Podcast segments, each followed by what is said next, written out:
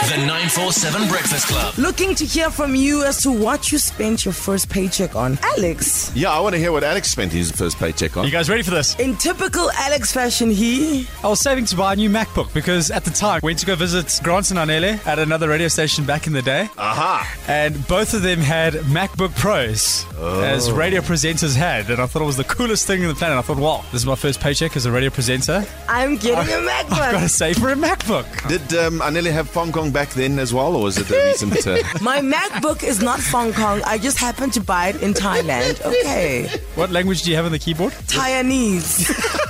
I love to wake up. Let's go. The 947 Breakfast Club.